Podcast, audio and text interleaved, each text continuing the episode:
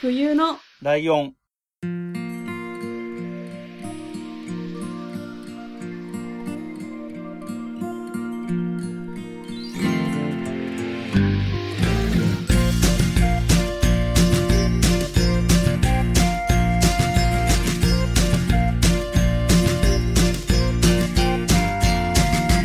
この番組は山梨県出身以外共通点のない2人がそれぞれ好きなことを話す番組です。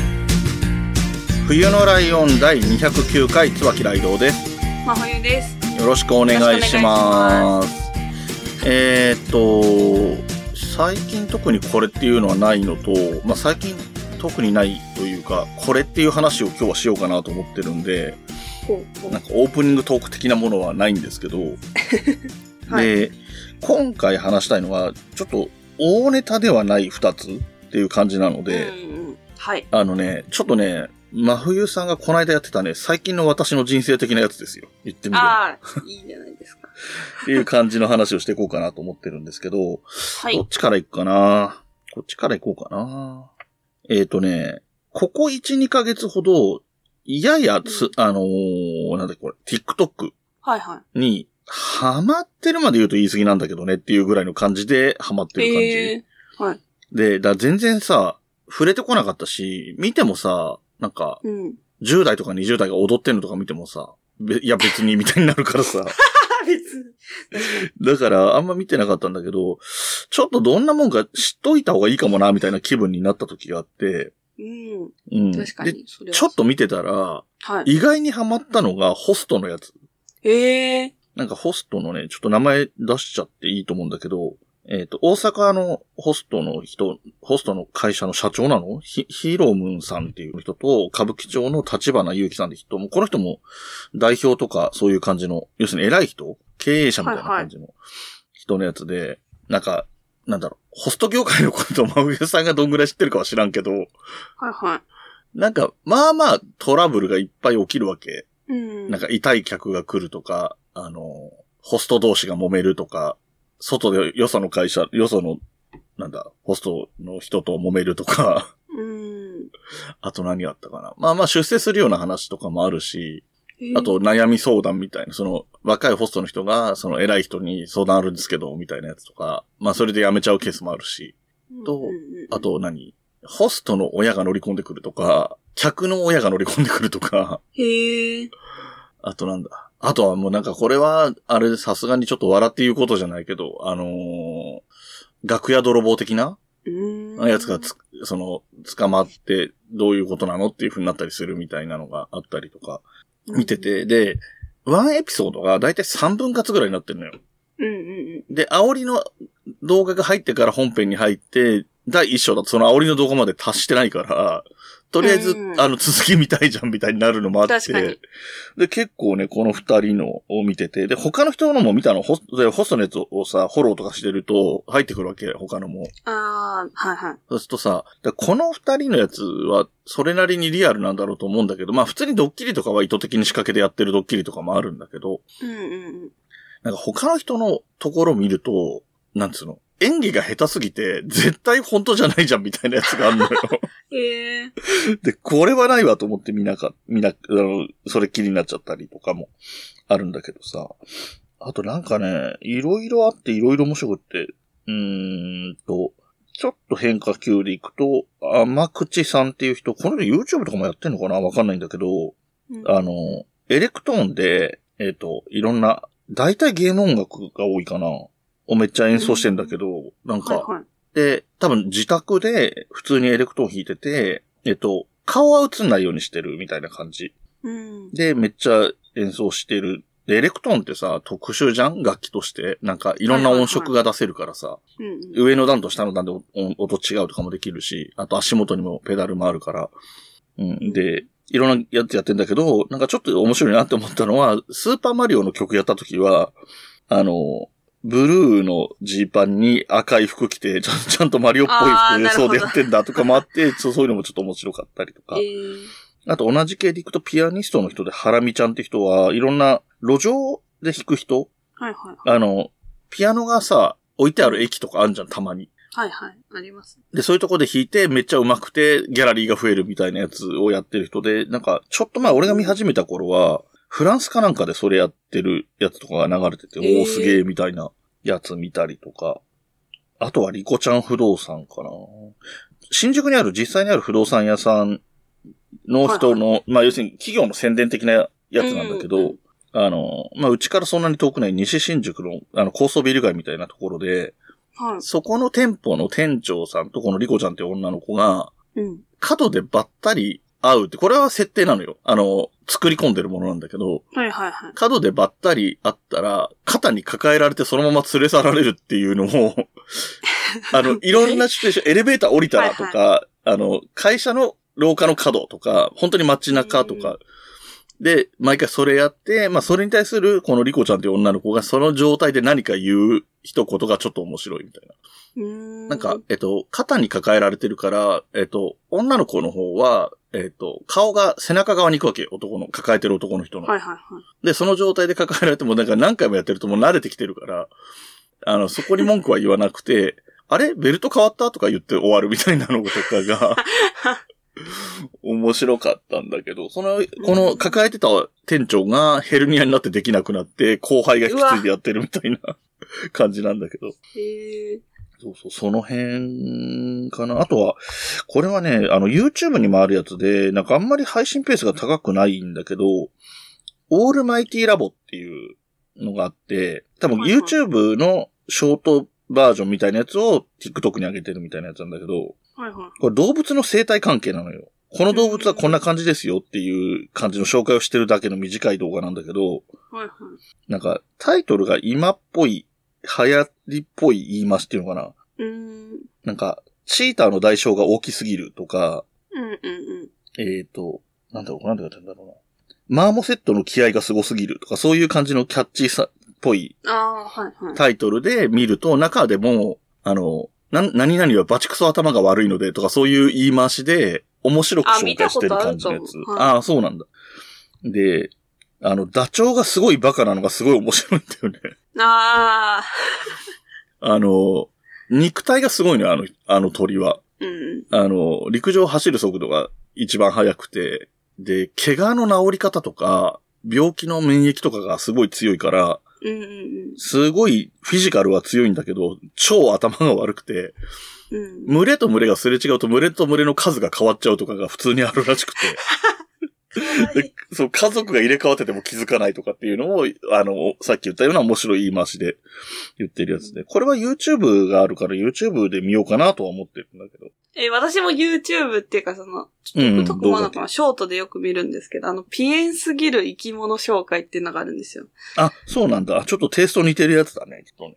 そうです。その人喋り方がめっちゃ面白くて、なんかすごいなんか、バカにしてるっていうか、あ、うんうんうん愛あ、ゆえのなんか、あ、うんはいはいはいはい。あ、じゃあ自。分で言いながら大爆笑してるんですよ。バカだろとか言って。ええあ、そっちも見てみようかな。なんか、やっぱり似てるやつ、TikTok でも出てきてたんだけど、やっぱり、まあ、どっち先に見るかもあるから、ちょっと一概に真似とは言い難いんだけど、うんうんちょっと真似してるけどあんまりだな、みたいなやつもあったりするから。うんうん。なんかあの、絶滅した古代の生物がどうや、なんで絶滅したか、それもなんか、うんうん。アホすぎみたいな。ああ、はいはいはい。あれずっと見ちゃいますね、一回見ると。うん。そうそう。で、本当に、あの、見始めて、あ、あなるほど面白いなって思って、そのホストのやつをいっぱい見てた頃は、うん。本当に寝る時間がやばいぐらいになったりしたんで、ちょっとセーブし始めたのと、なんか気づいたらめっちゃ時間経ってますよね。そう、そうなのよ。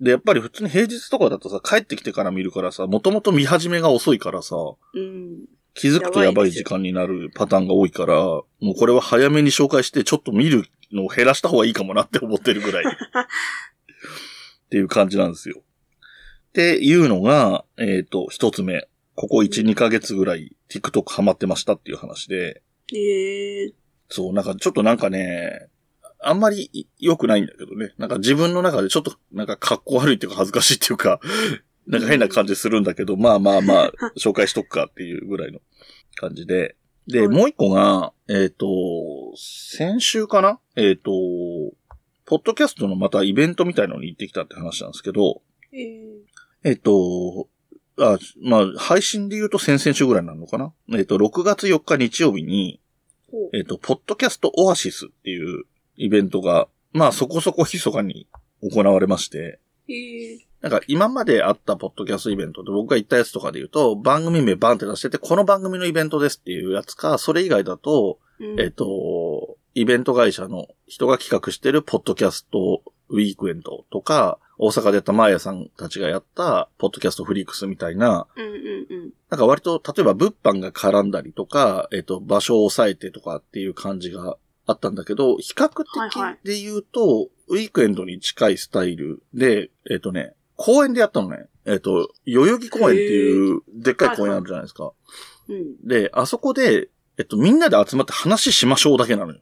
へえ。そう。で、まあ、結果から言うと30人ぐらい集まったんだけど、で、大部分はポッドキャスターさんだったんだけど、はんはん。ブルーシート敷いて、飲み物は自分たちで持ち込みで、はえっ、と、だから公園の条件で物を売ったりしちゃいけないとかもあるんだよね。その場合はそういう許可を取るとかがいるから。確かに。で、看板とかも出しちゃダメらしくて、ホワイトボードとか使うとか椅子使うとかも基本的にダメらしくて。だから、えっ、と、自分たちもお金をかけたくない。まあ、ブルーシートとかは買ったらしいけど、お金をかけたくないっていうのと、お客さんにお金払ってもらうっていうのを避けたいっていうので、そういう、ん。なんていうの、手作り感のあるイベントだったんだけど、はいはい。で、まあ、結果的に30人ぐらい集まったんだけど、大きく2つに、えっ、と、ブルーシートを分けといて、はい。で、片方は、えっ、と、30分ごとにトークテーマを決めて、みんなでそれについて、ちょっともうディスカッションに近い感じ。まあ、あの、ボケたりしてもいいんだけど。このテーマで話しましょう。例えば、ポッドキャストの番組の構成の仕方どうしてますかとかそういう話とか、うん。あの、未来のポッドキャストってどうなってると思いますかみたいな、割と真面目なテーマはいはい。があって、もう一個の方はもう、あの、雑談場所なので、みんな好き勝手話していいし、なんか、ちょっとしたカードゲームとかも持ってきてるから、こう話が弾まないようだったらそういうゲーム使いながらコミュニケーション取ってね、みたいなうん。感じのイベントだったんだけど、これが結構面白くて、うん。ただ、この人たちがね、ポッドキャスターさんなんだけど、はいえー、背景3000年の人類へっていう番組をやってる男性2人と、えーは不安だらけのクソみたいな日々を過ごすっていうタイトルのポッドキャストをやってる男性2人。はい。はい。名前がね、ちょっと反応するとは思ったんだけど。そうそう。で、男性4人で企画してるんだけど、うんうん。うんで、その企画会議自体もスペースで流してたのよ。最初の最初から。で、決めてたのが代々木公園でやるっていうのと日付だけはいはい。決まってる状態で1ヶ月後にやりますっていうタイミングだったのよ。5月の頭とかに最初のやつやって。絶対無理じゃんって思ったの聞いてて。何の準備もしてないし、代々木公園でやろうと思ったらどういう許可がいるのかとか何を持ち込んでいいのかとかも何にも調べてないんだろう。まあ、本人たちからしたら、ここから全部決めますよで言ってるから、まあ間違いではないのかもしれないんだけど、うん。ただ1ヶ月とかしかないときついんじゃないって思ったんだけど、あのー他のポッドキャスターさん、月曜日のオノマトペの平田さんっていう人が第2回目の会議の時には喋る側でスペースに参加して、こういうこと決めないとやばいよとかって話を全部説明してくれたりして、どうにかこうにか整理されてって、で、こういう許可は取っとき、次の回にはこの許可は取りました。こういうやり方ならできます。みたいなのが、ようやくできてきて。で、あとはトークテーマ何にしようかみたいなことを詰めてってみたいな感じだったんだけど、結果的には成功と言える、なんか大きな問題とか全然なくて、うん。まあ、細かいこと言うと公園なので電波が入んないんで、スペースとかツイキャスみたいなのができなかったとか、あと公園が広すぎて迷う人がいたとかそういうのはあったんだけど、ああ、確かに。うん。あとなんか、代々木公園ってでかすぎて最寄り駅がいっぱいあるっていうかさ、うん。どっから行ったらいいのみたいなところがあるとか、そういう問題はあったんだけど、その現場としては全然楽しくて。う。うんん。で、その後ちょっと、えっ、と、お客さんで来てた人たち何人、10人ぐらいかなと、二次会的に、まあお酒飲むというかカフェ的なお酒も飲めるしお茶でもいいようなところかな。はいはい。うん。で、喋っ、そこでも喋ったりして。うん。うん。なんかね、面白かったんですけど、はいはい。で、まあもともとネット上では知ってた人とかとも話してて、で、その若い世代の、多分真冬さん世代ぐらいの人だと思うんだけど、広い意味で、前後5歳ぐらいとかみたいな。が、先週も飲み会やったとかいう話が、まあまあ出ててさ、昨日も飲んでた人がいたりとかなってたんだけど、はいはい。で、そういうの読んでよって話をしたら、やっぱね、なんか恐れ多いというか敷居が高いというか、まあほら、俺がおじさんだからね。年が倍ぐらいとかな、倍は言い過ぎかもしれないけど、20近く上とかさ、20ぐらいか。ううん。っていう話は出てたんだけど、まあまあまあ、あの、まあ毎回じゃなくてもいいから呼んでくださいっていう話と、まあ呼ばれたら必ず行けるとも言えないんで、まあ気軽に呼んでくださいみたいな話もしたんだけど、うん。案外ね、なんか、ほら、落語の番組やってんじゃん俺。はいはでそっちの話とかを聞きたいですみたいな人意外と多くて、い。へえ。うん、なんか結構僕、個人的には楽しい回でしたうんね。うん。うん。そんな感じの日々ですね。そう、いいと思うんだよね。なんかね、遊び方としても楽しそう。なんかその、無理してないし、で、ば公園使ってやってるから、な、あの、人数が読めないの怖いのよ。やる側としては。うん、確かにそうですね。えっと、ちなみに代々木公園は、えっと、なんだろうな。えっと、イベントって言っちゃうと、お金が発生しちゃうのよ。うんうん。簡単に言うと。だから、みんなで集まって、えっ、と、レジャーシートして、は、花とか木を眺めるとか、そういうようなことだったら別にいいですよって感じなうの。んうん。お花見みたいな。そうそうそうそう、そういうノリでやるっていう方、方にしたわけですよ。お金かけたくないとかもあるから。うんうん。でも、30人を超えると、それはそれで、あの、お金がかかるわけじゃないけど、かかるわけじゃないけど、届け出が必要。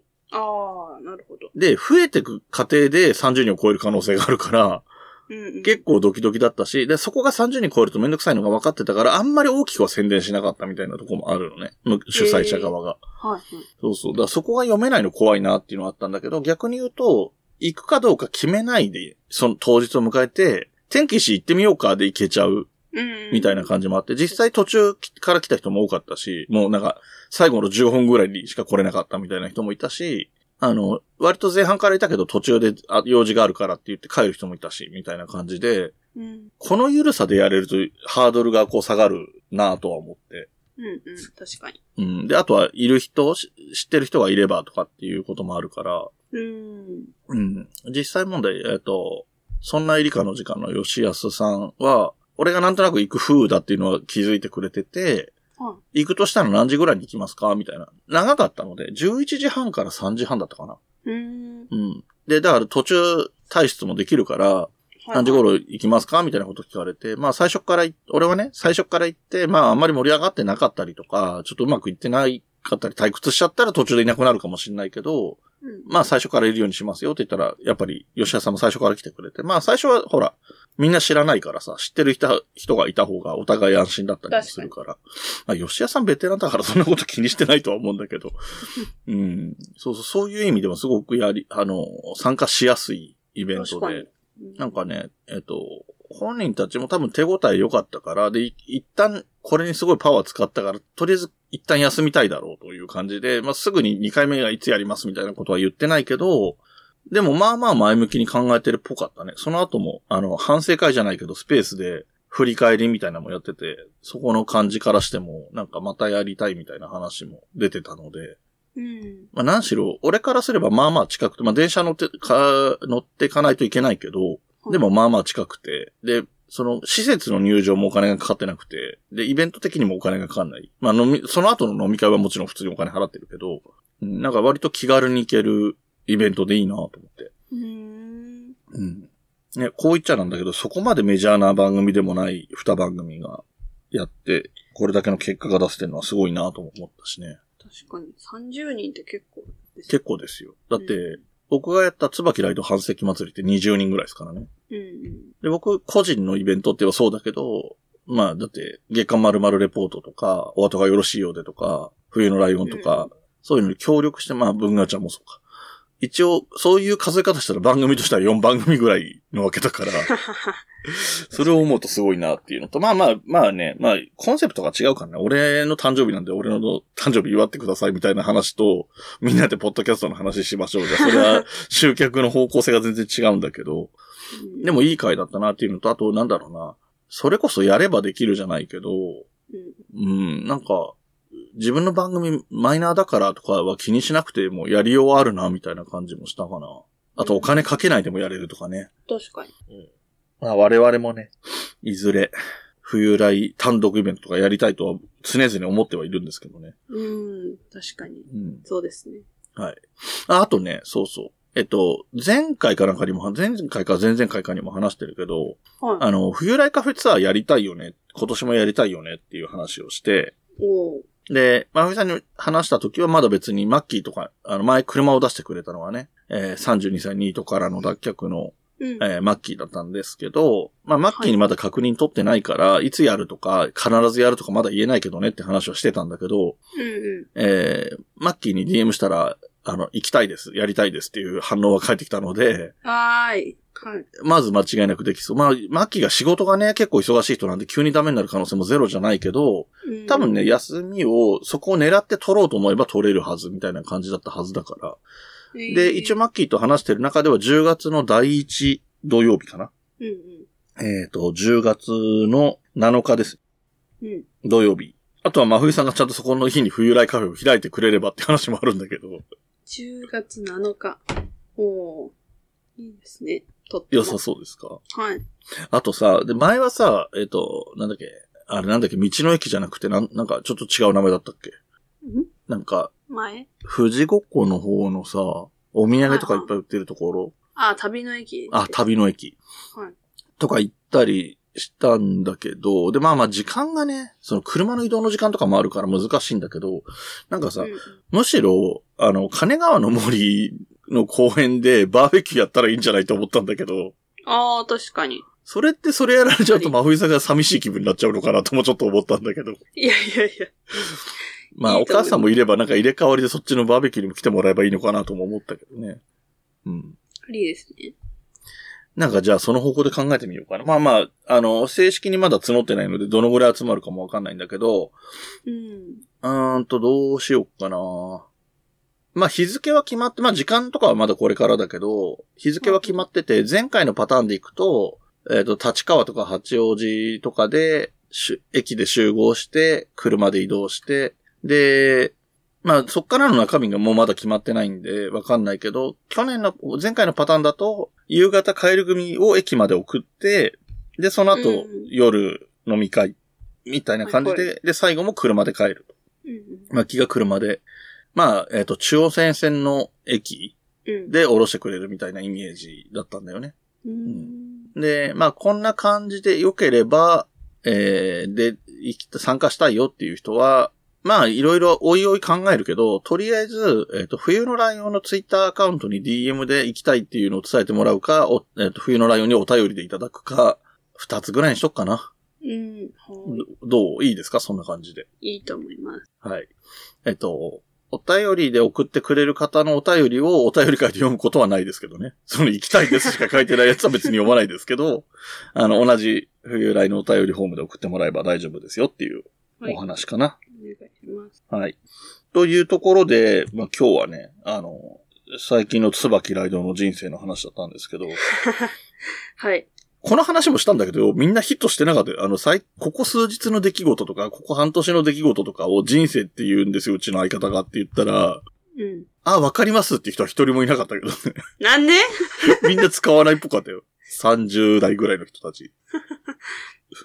うん。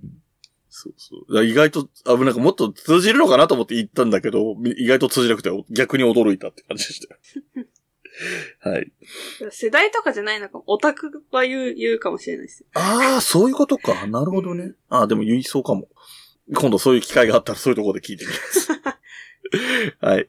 えー、ということで、えーちょっと短めですけれども、今回はね、えーもう終わりにしていこうと思うんですけど、はい。えーまあ話題にも出てきた、えー冬来カフェ、および、はい。えー風林堂か、はい。は、どんな感じですか？この、えっ、と、この配信日で言うと、何日だっけ？えっ、と、何日でしょうか？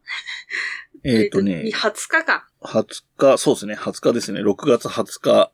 まあ、6月下旬から7月にかけての動き。20日以降だと、まうんあずっとやってますよ。土日、えっ、と、24、25、うん、あと7月は、うん、えー、1、2、うん、8、9、うん、15、16、17です。うん、うん。ここ3連休で、うん一。応、一旦終わりです。ああ、じゃ、この海の日まで、7月17の海の日までで終わって、まあ、暑くなるからね。はい、死ぬんで。で、これはだから、冬来カフェの営業の話で、まあ、基本的には真冬さんがいるよっていうことかな。はい、金川の森公園に、この、うん。にえっ、と、17日までの土日、祝日います。うん。という感じでございます。あと、風林堂とかの方で、真冬さんが手伝いに行ってるケースとかもあったりなかったりなの？